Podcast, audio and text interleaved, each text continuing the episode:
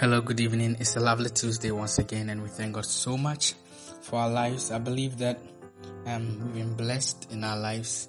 Yeah, the blessing of the Lord is evident in our life, and today I want to speak to you on once again another interesting topic. We're going to talk about baton. Now, um, move, moving straight to the point, we know that batons are are sticks, or a baton is a stick. Mostly, it could be made of wood, it could be made of plastic, and these are used for various purposes. Now, the police people have batons in their hands, like the clubs that they hold in their hand. They use them for other purposes, defense and offensive purposes. And then the the conductor of a choir and orchestra normally uses a baton. So the stick they hold in their hand is also a baton. But for the purpose of this particular discussion or this particular uh, message, we will be focusing more on a baton as used in a relay race. So the relay race where we have 4 by 100, 4 by 400, 4 by 200. So this race where four people are supposed to complete the race and a baton is given to the first person. He runs, get to a place and then hands it over to the next person. Now, it's very important for us to note that in this race, you notice that four people are, are coming together, irrespective of the individual brilliance. One person can actually spoil the team's chance of winning the race. Because for instance, if the first person starts very well and then hands it over to the second person and the second person slacks, the person, the second person does not move as fast and is overtaken, what happens is that the third person will get it late. It affects, so whatever you hand, the time you hand over the baton to the, the person, it affects the person. So the effort that you put in is very important and we'll talk about that briefly. So I want to look at this from a different direction. I want to look at what baton could stand for in our, our, message today. Now, we know that there are a lot of things that are handed over to people, to posterity, to generations. Alright. So in this context, generation will mean that your children, either born or yet unborn, um, your siblings, your younger siblings, younger people that you have, your friends. So these are the people who come in as generation. Alright. So we know that in our part of the world, people are handed over political affiliations. And so uh, it's, it's, it's known in Ghana that um, some particular tribes associated to some particular political affiliations. And sometimes you, you, you don't know anything about it. You just grow into it and you, you find yourself being affiliated to that political party. And so that is a baton that people hand over to and we, we have religion, we have denomination. So people are born into religion. So someone is born a, a Hindu and the person just grows up into Hinduism. Someone is born a Muslim. Someone is born a Christian. So religion is also a baton. So that people hand over to. I just want to hit on a few and then we'll major on two main ones that I want to talk about. So um, we have patterns. Now this is more spiritual where you, you know, there, there are, there are family histories yeah, in, in the medical field, we call them family histories. And family histories are very important in, in, in, in history taking because um, if two people are having the same symptom of a particular disease, but one person has a family history, then that person is likely to have that disease. And so we have family patterns like poverty could be a, family pattern. We could have um, people who are divorcing, they get married, they get divorced, people like so many things, but these things are very spiritual. But we thank God. The Bible says in Corinthians that when you come into Christ, you're a new creature. So if you are listening to me, I want you to understand that the moment you accepted Jesus Christ as your Lord and personal Savior, you crossed over from death to life, from darkness to, to light. And so you are a new creature. You, you don't belong in that spiritual affiliations. You don't belong to that spiritual darkness that has effects on, on generations. Okay. And so you need to break yourself off it. Now, some of them you need to work at it. And I'm going to talk about that too. Now, people actually hand over witchcraft and occultism and all those things in this part of our world. And people hand over beliefs, royalty. So someone is born a princess, someone is born a prince, and someone is born a crown prince. He didn't do anything, he was just born a crown prince, and one day he'll become a king. So royalty is also handled. We know that profession, you get into a family and they are all, they are full of doctors. You get to a family and they are full of engineers. You get to a family, they are full of lawyers. Why? Because they have made an effort, they've made a deliberate effort to, to impact their generations, to hand over their profession to their generation. So the father makes everything possible that their kids will take after him. Their word will take after him, whether is the mother or the father, but you, you could see such families that people intentionally put their children in the line of their profession. Now we have the normal one that we know, the genetic makeup of a child. Now, irrespective of how unique a child will be, the child still carries the genes of the father and the mother and some, some traits of the father and the mother. So those are the things that we we hand over to our generations. Those are the things that hand over to our generations. Now, I want to talk about two things. And the first thing that I want to talk about, you should know that generations it's a very it's very important to God. So you can't afford to live your life anyhow because whatever you do now would affect your generations. So whatever you do now, the baton you hand over to is important. But whatever you are doing now with your life has a repercussion on the generation that follows you, on the people that you impact, on the people who look up to you, on the people you influence. Whatever you do now has an impact on them. And we look at some examples. So you see, God actually said that when their fathers sin, he would punish them unto the fourth generation in Psalm 78. So you notice that even God, God understands generations to the extent that in the Old Testament, when a, a, a, a, particular family sins, the, the, the curse or the punishment is carried on through four generations.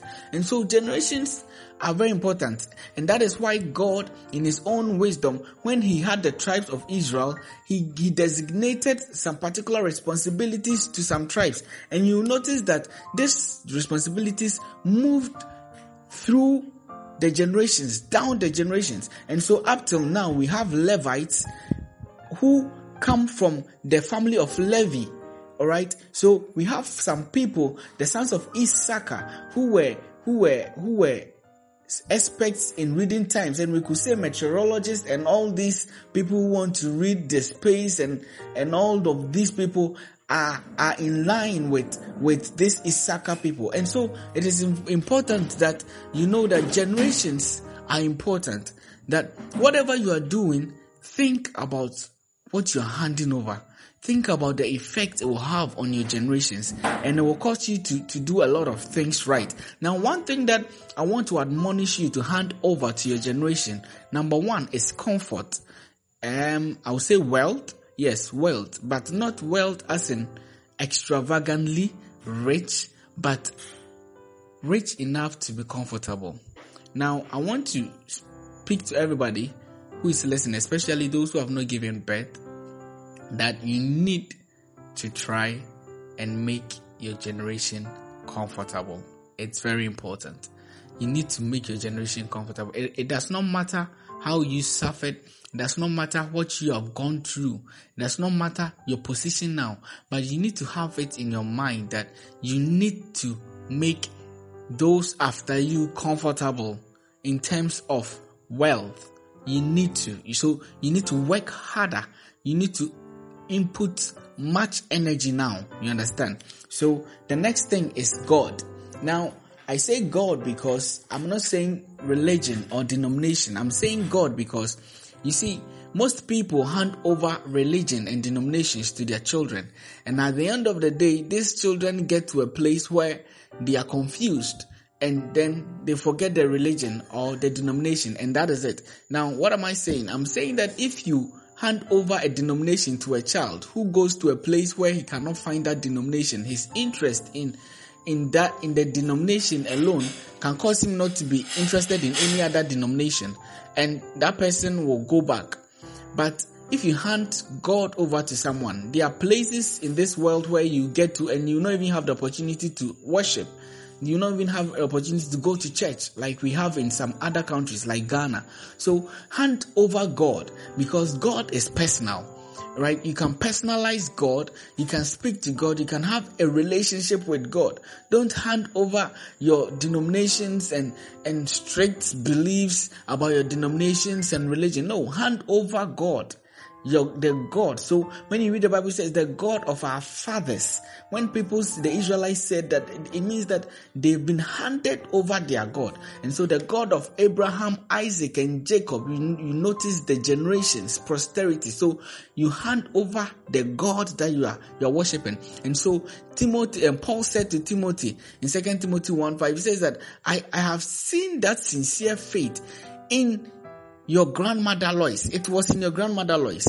And she handed it over to Eunice.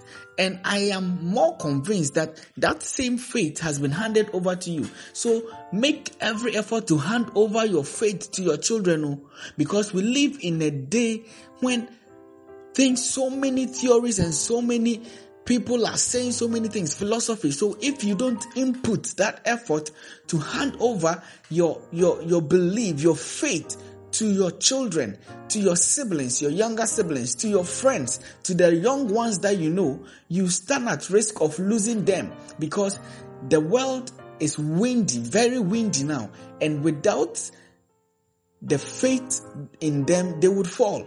They will, they will go anywhere. So hand over your faith. I want you to repeat after me that I will hand over my faith. Hand over your faith to your children, to your siblings, your younger siblings, to, to your younger friends make sure you you you are doing it. Now let me go through three things that i want us to look at.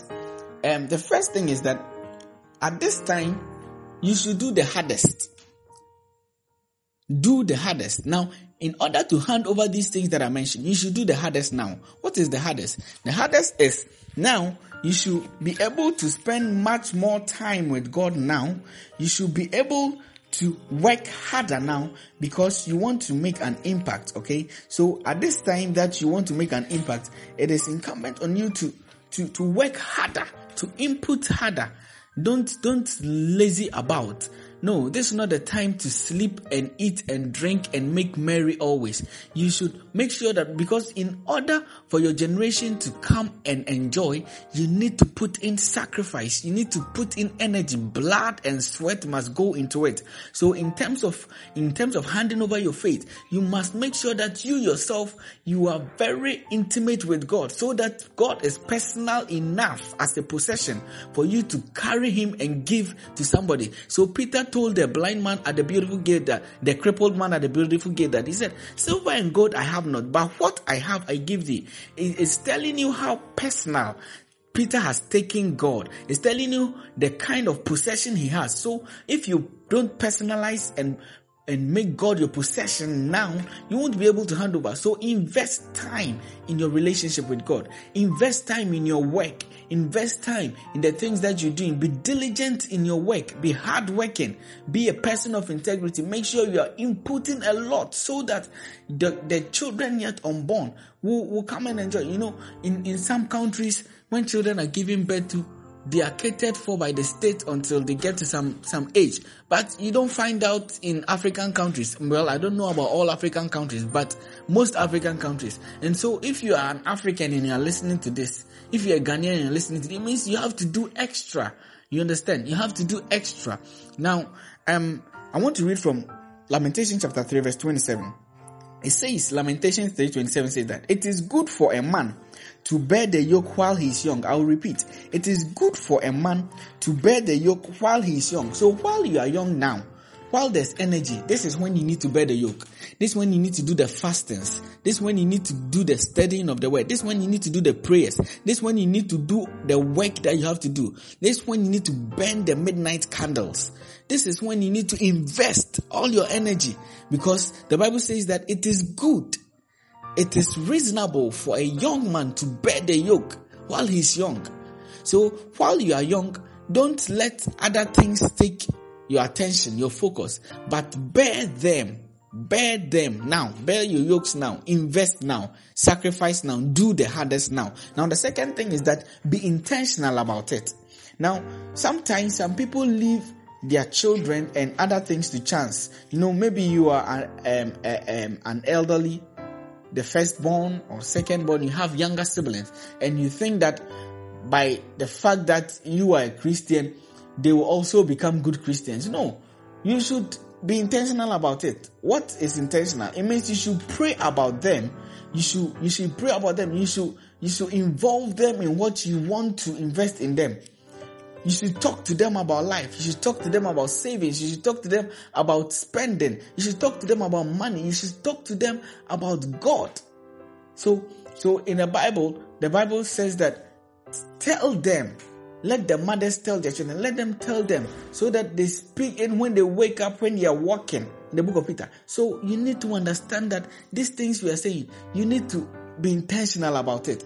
You see, that is why you need to do morning devotions when the children are young because when you do that, you are intentionally imbibing something in them. You need to intentionally declare a fast in the house.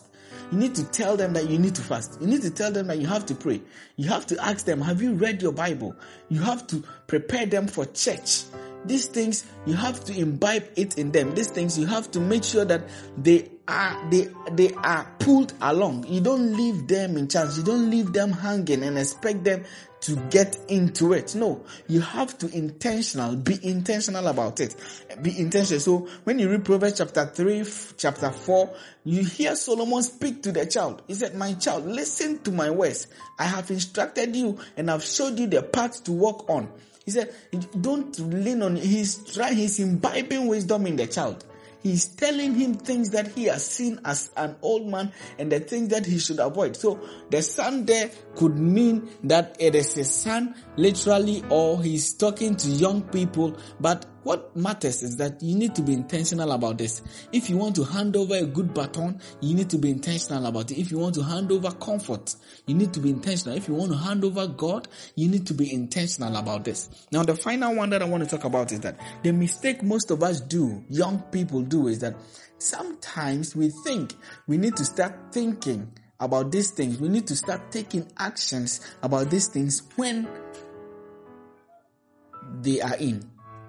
In other sense, we need to start taking actions in their presence and not their absence. What am I saying? Maybe you're not married. You're not even getting close to marriage. You're just 18, you're 16, you're 17, 20, and you're listening to this audio. But you think, oh, when I get to 25, I'll get married. When I get to 26, I'll get married. Then maybe one or two years later, I'll give birth. So then I'll start preparing and all that. Start investing now. You do the investment now before they come in. So if it's your siblings, you do the investment now.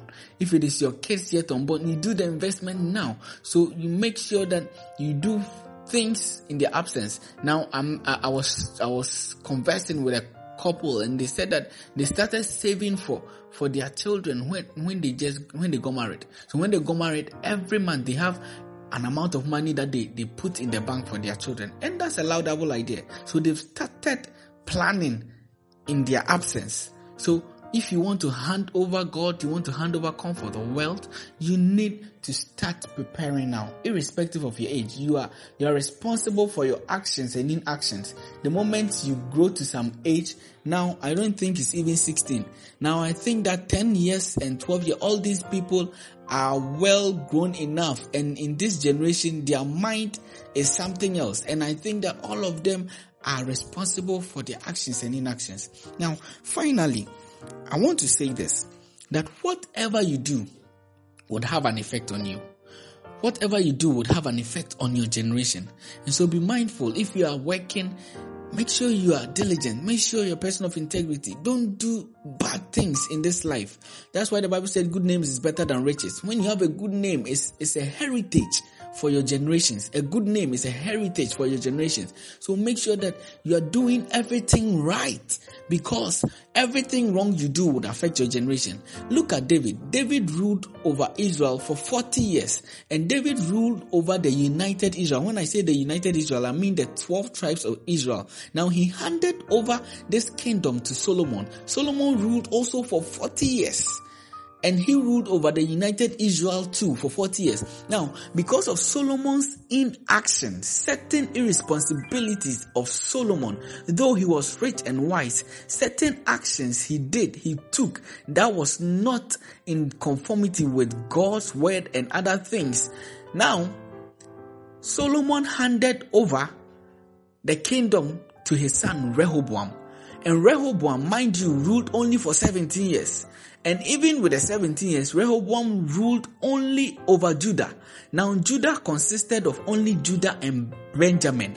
So the rest of the tribes went wayward and parted themselves as Israel and they were ruled by um, Jeroboam. So you need to understand that the inactions, when you read um, First Kings, you notice that there, where the Bible talks about the people complaining to Rehoboam, what your father Solomon has did, he has burdened us with so many things, tax and so many things. Please, can you reduce it? And the guy did not get good counsel.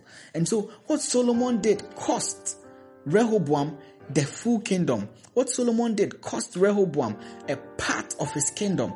And so you need to understand that instead of ruling for, for 40 years like his father or even more, he ruled for 17 years only.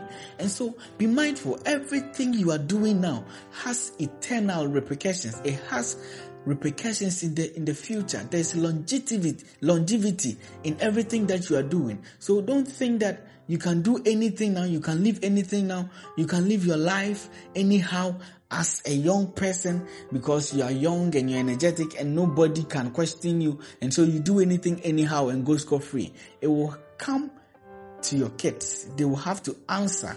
Your kids will have to answer. Some people that you are responsible to will have to answer. And so I want to leave you with this. Make sure you're handing over God to your kids. Make sure you're handing over comfort to your kids. Make sure you're handing over God to your generation. Now look at Cornelius. Cornelius was, was, was not a believer.